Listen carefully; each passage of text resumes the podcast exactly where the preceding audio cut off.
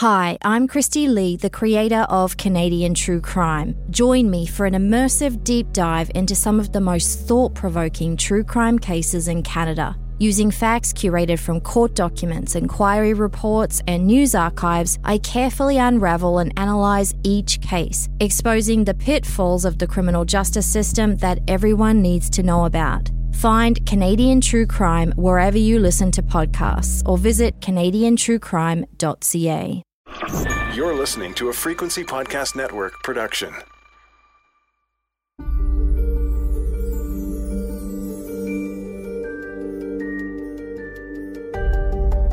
I'm Laura Palmer, and this is Island Crime, Season 2 Gone Boys. You are listening to Episode 4 The Body Count. Courtenay is on the east coast of Vancouver Island in the Comox Valley. It's a spectacular part of the island, peppered with gorgeous beaches and the ski hill of Mount Washington close by. The stunning Miracle Beach draws tourists and campers from across the region and beyond. In the summer of 2018, a 22 year old man disappears from this picturesque place.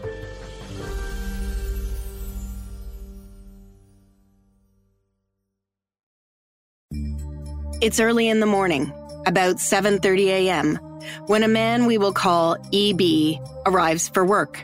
He's a landscaper. EB leaves in a gray GMC work truck and drives off to a job site about 3 miles down the highway in Royston. But he never shows up to work.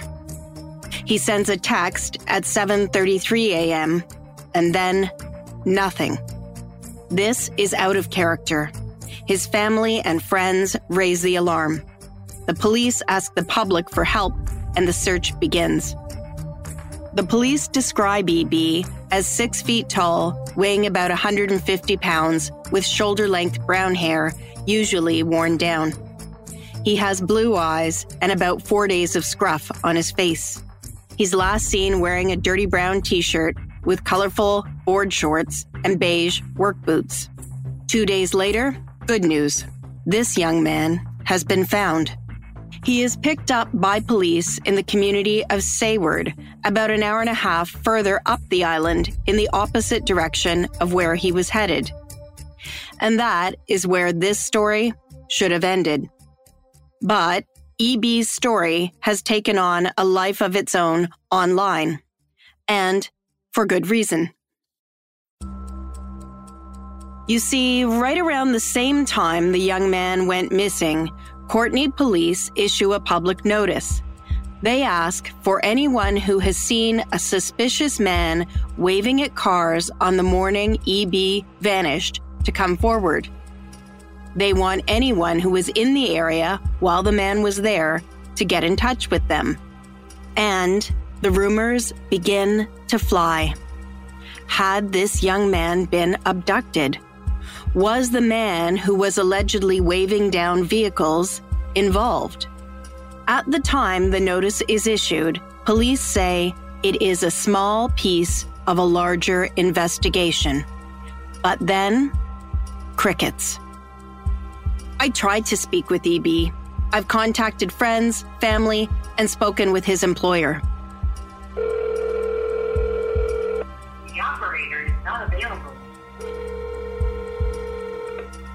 Who that is. Uh, I believe you got the wrong number. The number you have called is not assigned. There is a complete wall of silence around the incident. The police, too, are saying little.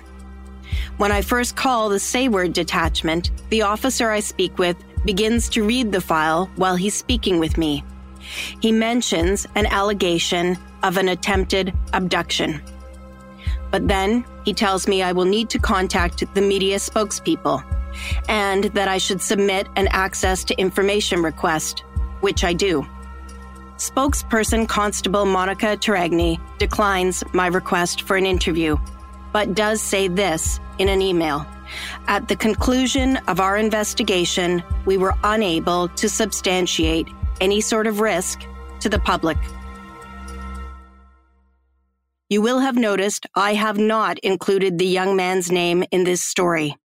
If he was the victim of an abduction, I don't want to be responsible for drawing any further attention to a traumatic event.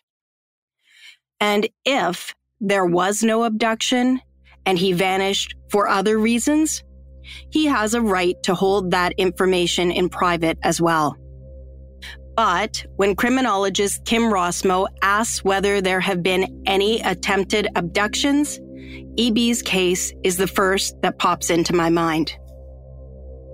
According to RCMP statistics published each year, there have been almost 30 abductions of adult males connected with missing person investigations in the last five years in British Columbia. These are listed as stranger abductions. These events could be gang or drug related incidents, and the statistics aren't broken down to show how many occurred here on the island. But I include this information to note that although rare, abductions are occurring. In 2020, two men are convicted on charges related to an abduction in Port Alberni the place where Brandon Kearney and a number of other men have gone missing in recent years. My husband and I talk shop often after dinner over a game of backgammon. He is a judge, and his insights on crime related issues are helpful. I ask him about abductions and just how unusual they truly are here on the island. He tells me he has dealt with a number of abductions in the five years or so he has been on the bench. Almost all of them are related to drug debts. The experts I've spoken with all say establishing whether a pattern is occurring is key to understanding the missing men's story. By my count, at the time of writing, there are currently 19 missing men on Vancouver Island. And so, unsurprisingly, I'm not the first journalist to wonder what's going on. Yeah, uh, Jeremy Nuttall. I'm a reporter at the Toronto Star, former investigative reporter for the Star Vancouver, um, and now I mainly cover China and federal politics for the Star. Jeremy is a reporter and a former colleague. He wrote about the cases in 2018. I'm curious about what drew him to the story and whether he was able to establish any kind of pattern then. Our I unit in Toronto had gotten a, a hold of a, a big file um, from CPIC that was basically all of the missing persons data in Canada going back to like 1900. And we had the data people go through it. And what they found was disturbing, which is that British Columbia had way, way more missing people per capita than anywhere else in Canada. And so myself and Jesse Winter, who uh, was a journalist and photographer for the Star at the time, um, started looking at hotspots, like where people had disappeared, um, by going through RCMP and other police missing persons uh, posters, reports, things like that. And we found, um, you know, areas, as I said, hotspots that were were showing up. And then we started looking at the people who were missing in those areas and found similarities um, with some of them. Um, and one of those areas was Va- Vancouver Island, uh, up the eastern uh, up the eastern coast of the island. We compare notes, catch up on each other's lives, and he tells me he still thinks about these men and the family members he spoke with. One thing that I I can't I, I always have trouble getting used to is the reality that the person in front of you is is is telling you and what stands out, you know, speaking to these mothers is that this really happened to them. Their children really went missing. They don't know where they are, and it's haunting their lives. And them to be able to talk to me about it, uh, I just think about, you know, the mental anguish that they must feel and desperation. And I just find it amazing that people going through that kind of anguish eh, are, are standing right in front of me and prepared to talk about it. Jeremy's right. The courage of these families is remarkable. But in this episode, I'm focused on the numbers. Is the level of disappearances here unusual? Is there a trend? The STARS investigative team found data compelling enough to assign a team back then. But is the data available to authorities now providing any clues?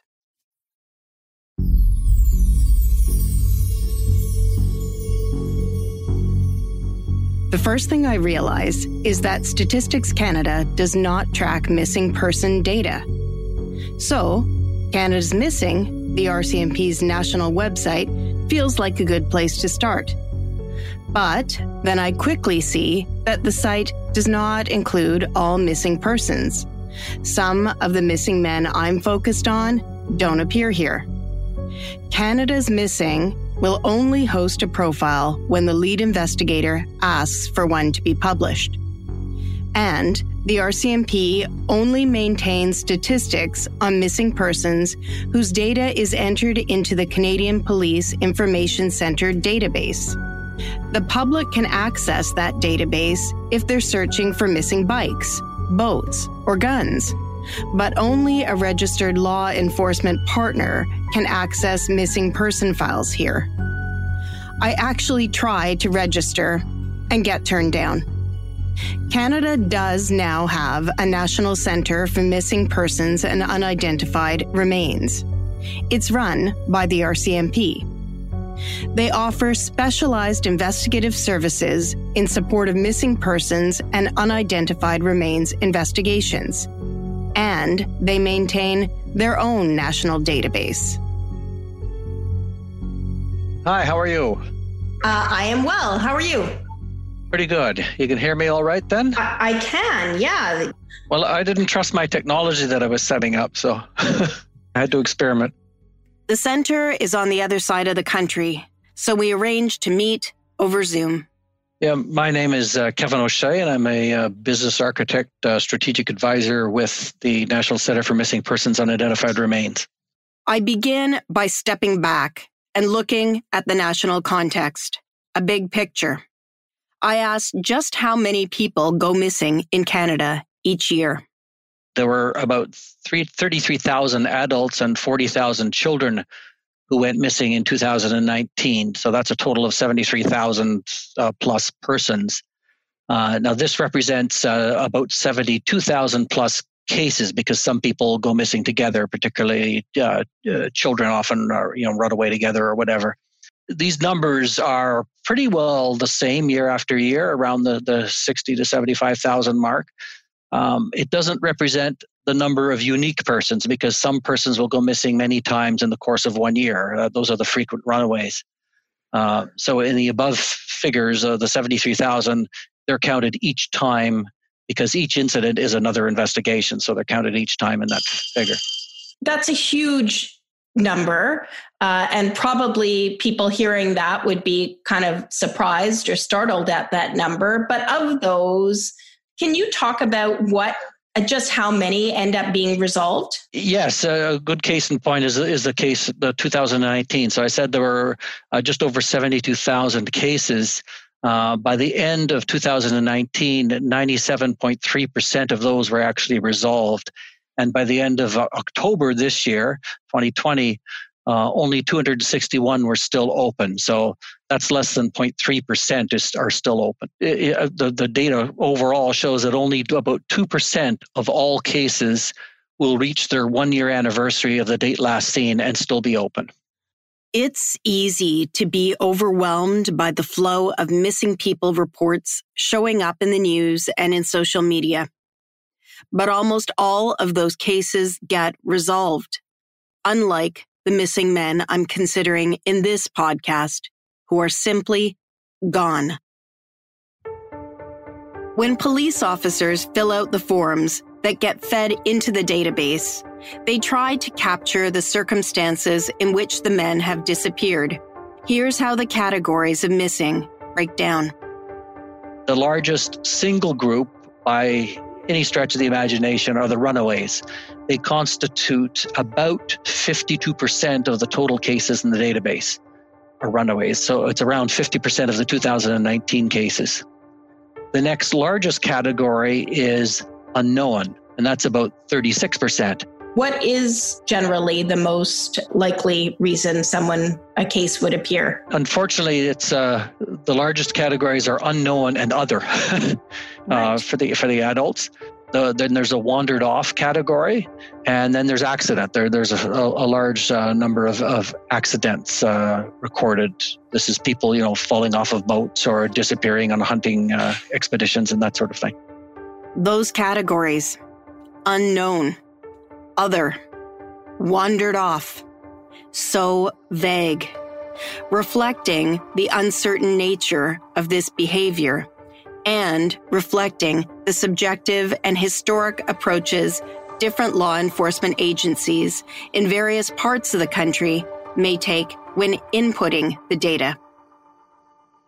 Getting a handle on Canada's national missing person problem is helpful, but I'm anxious to focus on the West Coast. Generally, I try to reduce numbers uh, when I'm trying to compare uh, to per capita statistics. And on that basis, in 2019, BC had more missing adults per capita than other provinces. Is it possible to break down the numbers for Vancouver Island? No. It's not. Okay. No, no, it uh, it would be be difficult. We we break the the occurrences down by province, but uh, after that they're broken down by by agencies and this sort of thing. So we'd have to compile to figure out which agencies are part of Vancouver Island. There has been, of course, a focus on missing Indigenous women in this country. But what, what do the numbers tell us about how many men are reported missing? Well, it's, it's interesting. You should, should ask that question because uh, overall, there are more men missing than women, and there's more adults missing than children. People always think of female children as probably the, the most likely to, uh, to go missing, but in actual fact, it's uh, adult males is the most common missing category. And you, you, you need to look at figures as well, uh, whether you're talking about the number of, of incidents in the year or the number that are still open. So if we look at the open cases that are they're open over all the years and still open, missing adult males is the largest category. That piece of information that adult males are the most likely to go missing and remain missing is interesting grist for the mill. But is it possible to do the kind of qualitative drilling down into the data that would be required to know whether the cases here could be connected? So, uh, as part of my research, uh, uh, as you know, I'm I'm looking at some cases of missing men here on Vancouver Island. Uh, some of the criminologists that I've been talking to have, you know, s- suggested to me that the only real way I can get a sense as to whether or not anything unusual is happening on the island would be to know kind of like a baseline of what the normal numbers are and then be able to compare what has been happening in recent years. Is, is that the kind of thing you can use the database to do? Is that kind of analysis possible? I, I, hate to to speculate on what could be possible. I, think the data may be there to do that. Um, I'm not sure. When you talk about a baseline of what is normal, uh, I don't know there is such a thing as as normal. Over time, things change a little bit, um, but a lot of the anomalies you might be looking for may be too fine to actually notice in the general flux of one year over the other if this kind of database um, had been around, say, when women were going missing in the downtown east side for years, would that kind of thing have showed up in the database? That is a, a good question. The database uh, has built into it uh, algorithms. It does automated checking all the all the time. Every time a new information comes in, it's always checking. Uh, and it has an algorithm looking for uh, patterns of that sort, uh, uh perpetrator patterns. Um, and we've, we've tried to hone the algorithm over time. Uh, the difficulty is trying to base it on the information that's there. Uh, and the difficulty is, is to imagine for a, a particular woman who went missing on the east side, what is it that, that makes her case similar to another woman who went missing on the east side versus the hundreds of other women who went missing for other other reasons, not not a, a particular perpetrator. that's very very difficult, and and a lot of the information that we would would like to have just isn't available. Um, it's it's just not uh, necessarily recorded. Uh, so, f- for example, the, the fact that they, they may have been street workers or that they may all have met the same person at one time, that information is not in the database. So you mentioned um, an, an algorithm that has been created for this kind of thing. Ha- has it actually been successful at this point yet? Has it? Has it? Yeah. It, depends on how you define successful. As as one of the persons who helped create the algorithm, I think I think it's doing as as good as it could. I'm I'm happy with it, but it's um it's not it's certainly not caught any any any perpetrators for the for the reasons that I I, I cited. The the information just isn't there. So yes, it can pick up similar occurrences. Is it finding uh, perpetrators? Uh, that it needs a, a much finer comb to to find those. This database is relatively new. It became operational in 2014, part of the response to the growing concern over missing and murdered Indigenous women in Canada how data on missing persons in Canada is captured and accessed by the public continues to come under scrutiny. A recent report by the Office of the Federal Ombudsman for Victims of Crime noted that it remains difficult to get a clear picture of how many people remain as long term missing in Canada. I try to think of other agencies who keep track of the missing and recall hearing about a new effort by the BC Coroner's Service to match unidentified human remains with missing people.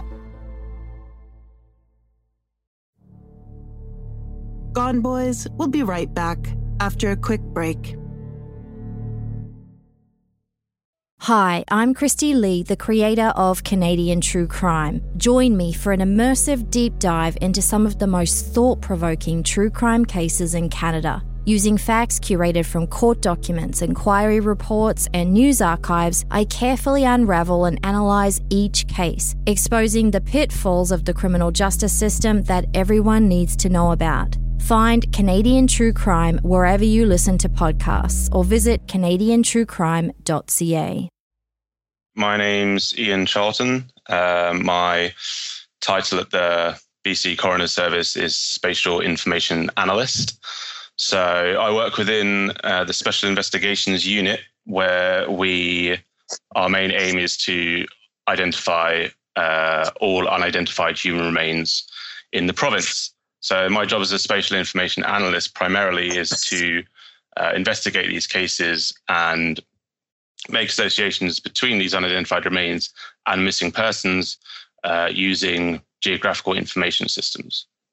Ian and his coroner colleagues have put together an interactive map of what they call UHRs, unidentified human remains. Could some of these remains belong to the men missing here on the island?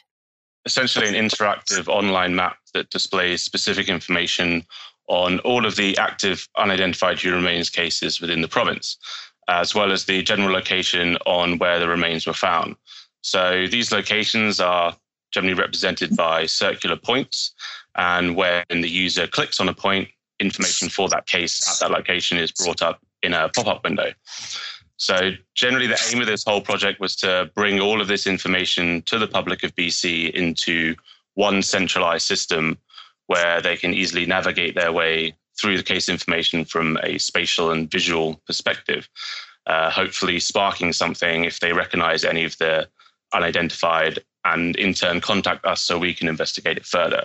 So essentially, the main purpose is to generate new leads for all of these cold cases that we work on, and to ultimately help us identify these these people.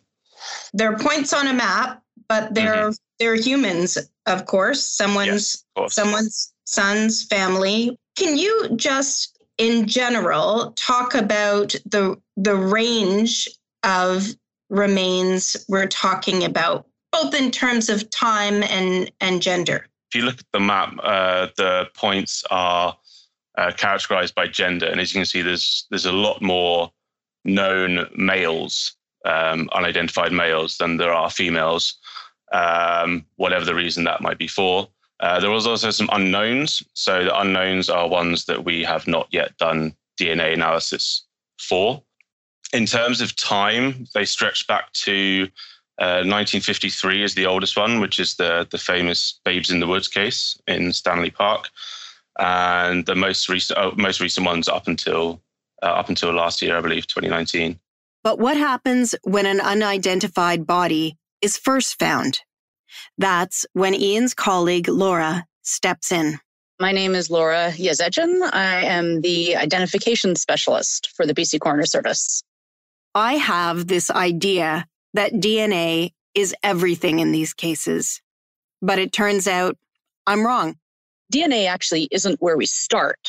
That's, it's kind of our, that actually maybe is even our last point of analysis. Like we do a lot of traditional investigation first when an unidentified body is recovered um, from, you know, checking fingerprints, uh, going, we have the, our partners in policing go through recent missing persons reports. Um, there's, you know, we can identify people using their tattoos uh, or medical devices as well. And those are all things that can be done much more kind of quickly and in the moment when a body is discovered. If we have a case that is really truly unidentified, we don't have any idea who the individual is. Um, and that happens more often when we find uh, skeletal remains, like uh, you know, already without sort of any any tissue or hair or anything that we can use for further description.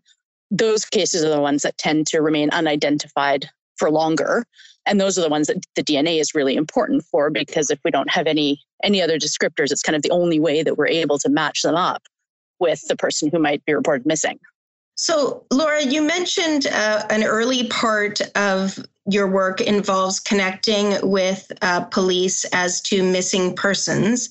Can you just tell me a little bit more about how that works? Definitely. Uh, we have a it's a really a unique program here in BC that is is not present anywhere else in Canada, as far as I'm aware. And we have a really close partnership with missing persons investigators in um, the BC Police Missing Persons Center and also in the, the different uh, districts, RCMP districts in BC, and the municipal detachments as well, because they all have their own missing persons departments and coordinators. And we have a form that was created by um, the coroner who started our unit, actually, that's called the Missing Persons Query Form. And by provincial policing standards, any missing person who's been missing for longer than, um, I believe it's 90 days, and is believed to be deceased, not just, you know, having skipped town to avoid arrest or something like that, um, they're required to fill in this form and provide the information to us that we would need in order to match what their missing person with any unidentified remains. It also requires that uh, dental information from missing persons is seized from dentists and sent to the BC Forensic Odontology Research Team, who maintain the provincial dental database of both missing persons and unidentified remains. The Unidentified Remains Interactive Viewer is a really fascinating map, but it doesn't include the information about missing people those cases are not our investigations. So those cases are police investigations, but we use that information on an internal database. We, we go at it from both sides. So when we find a, a set of unidentified remains, we will query missing persons to determine if any of them could be associated. And then from the other side of it, we get these missing person query forms from the police, which we then use to check and see if that person could be any of our existing unidentified remains. It's reassuring to hear about the coordination happening between various agencies and individuals. The police, the coroners, the dentists, all working together to try to solve missing people and unidentified remains cases. Mostly right now, I'm talking to uh, family and friends of men who have gone missing.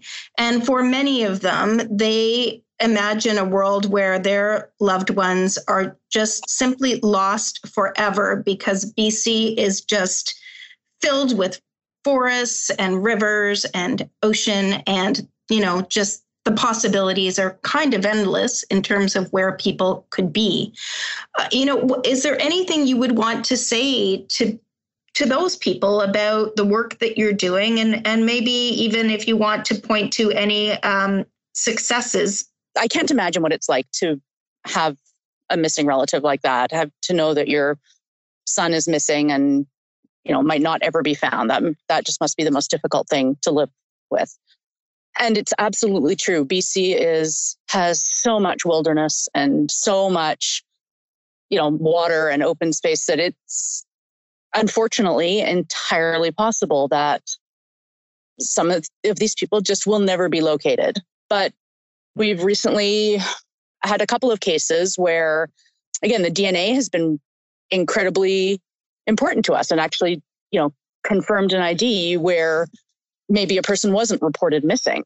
Just jumping quickly on that last one, just to kind of echo it for you know families that are missing loved ones at the moment. I think uh, in, never lose hope. I think we, especially in BC, uh, we have a great infrastructure in place that if these people um, unfortunately are found, uh, say in the wilderness or or wherever by by hikers or by by the public, that we have the infrastructure in place to hopefully quickly resolve uh, resolve the cases. And so, so we found, uh, well, say we found, there were seven unidentified found last year. So they are being found, and um, as I said, I think we have we have the tools in place to, to hopefully you know bring these people bring these people home. But what about those UHRs, those people who are not linked to a missing person file? We have a long term storage facility, a mortuary facility that we use that uh, we can store remains in. Um, we also have access to a temporary interment plot um, at Mountain View Cemetery in Vancouver which was built specifically for this purpose to be able to hold uh, unidentified bodies for kind of a, a longer amount of time. Um, in the past, unfortunately, um, a lot of times it kind of seemed like people said, well, you know, in 1975, if I can't solve this, no one's going to solve it. And they just, they cremated the remains, which has left us in a really bad position because we know that we have an unidentified body that was found in 1975, and we have quite a lot of information, but we have no way of getting a DNA sample from it, for example. So it's likely that that case might never be solved. Um, luckily, in a lot of the cases, they actually buried the remains at different cemeteries all around BC, wherever they happen to be located. And we've been working on a project um, this last couple of years that's been going forward to exhume all the cases, the unidentified remains, where we don't have DNA samples to try and get those samples, get them into our system. So we'll hopefully be able to resolve some of those cases.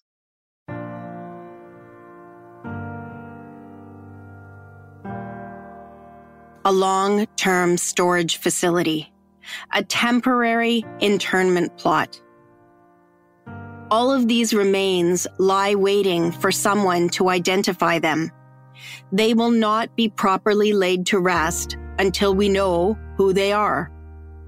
This news is both heartening and disturbing at the same time. And the notion that historic unidentified remains could be unearthed in the future in order to harvest DNA is similarly encouraging and unsettling.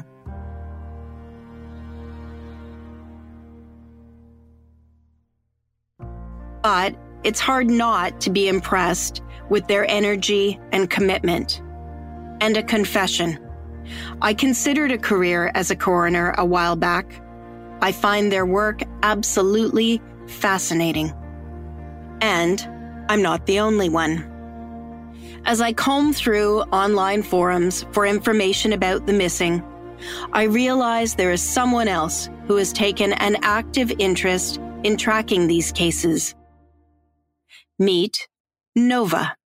I'm 30 years old. I live on Vancouver Island. Uh, I'm a dominatrix, so I've always been sort of not exactly in the mainstream. And I've always had an interest in crime, in unsolved cases, and looking at the cases here, seeing one person going missing, oh, it's unfortunate. Seeing two, oh, that's strange. Three, four, five, six with missing vehicles, it's it just really jumps out at me. Yes, you heard that correctly. Nova is a dominatrix. And here's the thing She is also a skilled amateur map maker and data analyst. I meet Nova on Reddit. She has posted in a forum discussing the possibility of an active serial killer on Vancouver Island. Most of the people engaged in the conversation share articles, opinions, and theories. But Nova has decided to take an active role. I've started looking at cases from 2000 onward simply because I had to pick a start date to really dive in.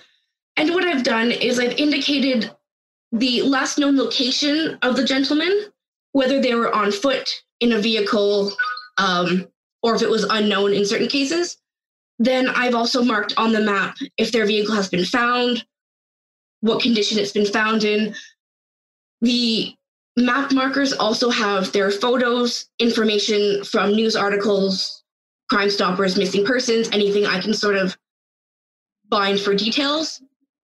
I've also gone ahead and marked any persons of interest as well as any locations where remains have been recovered. And I've, since we've spoken, I've actually gone ahead and sorted them a little more in depth. I've created categories for gentlemen aged 15 to 35, 35 to 50, and 50 onward, just to attempt to sort of see if there are more similarities that we can isolate just by turning off certain pointers on the map. Nova and I spend some time playing around with her original map. She is pleased by the response she's getting already to her post. The feedback that I got on Reddit was was really encouraging. The fact that people had checked it out and had volunteered more information about other cases that I was able to look into. I think I added about 15 people. I stayed up all night editing the map actually because I just got so much more information. I added about 15 more cases just just today. And it was from people reaching out and mentioning, oh, I've heard that there are people missing in this area. I've heard there are people missing in this area. And it isn't until I really Google it and dig around that I can actually find anything if it's four, five, six years old. The the missing persons place is usually the last place I gather information because they have the barest, barest details. Mm-hmm. Um, oftentimes it'll say the city that they disappeared from, but the more I dig into various news articles, it, it tells you like the, the block radius, it tells you what parking lot they were in, it tells yeah. you what direction they were headed. And that is important to know. I tell Nova about the coroner's unidentified human remains map, and she manages to layer that information onto her map as well. I've posted a link to Nova's map on Twitter. Coroners RCMP.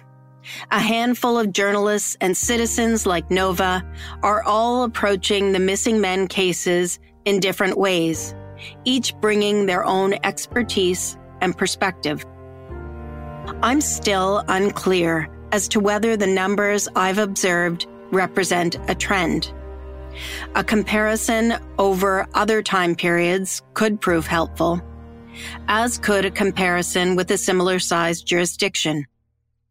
But then differences in geography, an increase in population, a higher concentration of people with disabilities could distort the picture.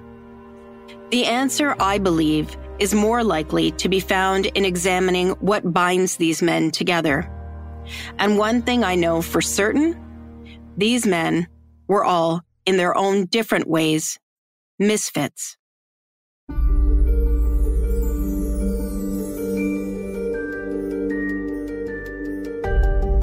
You just need to be a an eighth of a turn, you know, off to not fit in society. So he became somewhat isolated, I guess. Uh, he spent a lot of time in the woods I'm Laura Palmer, and this is Island Crime, Season 2 Gone Boys. And you can help raise the profile of the missing men's story here on Vancouver Island by rating and reviewing this podcast.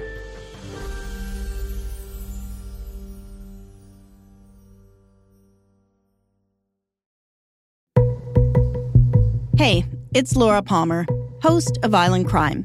I'm here to tell you how to get ad free content and early access to episodes right now.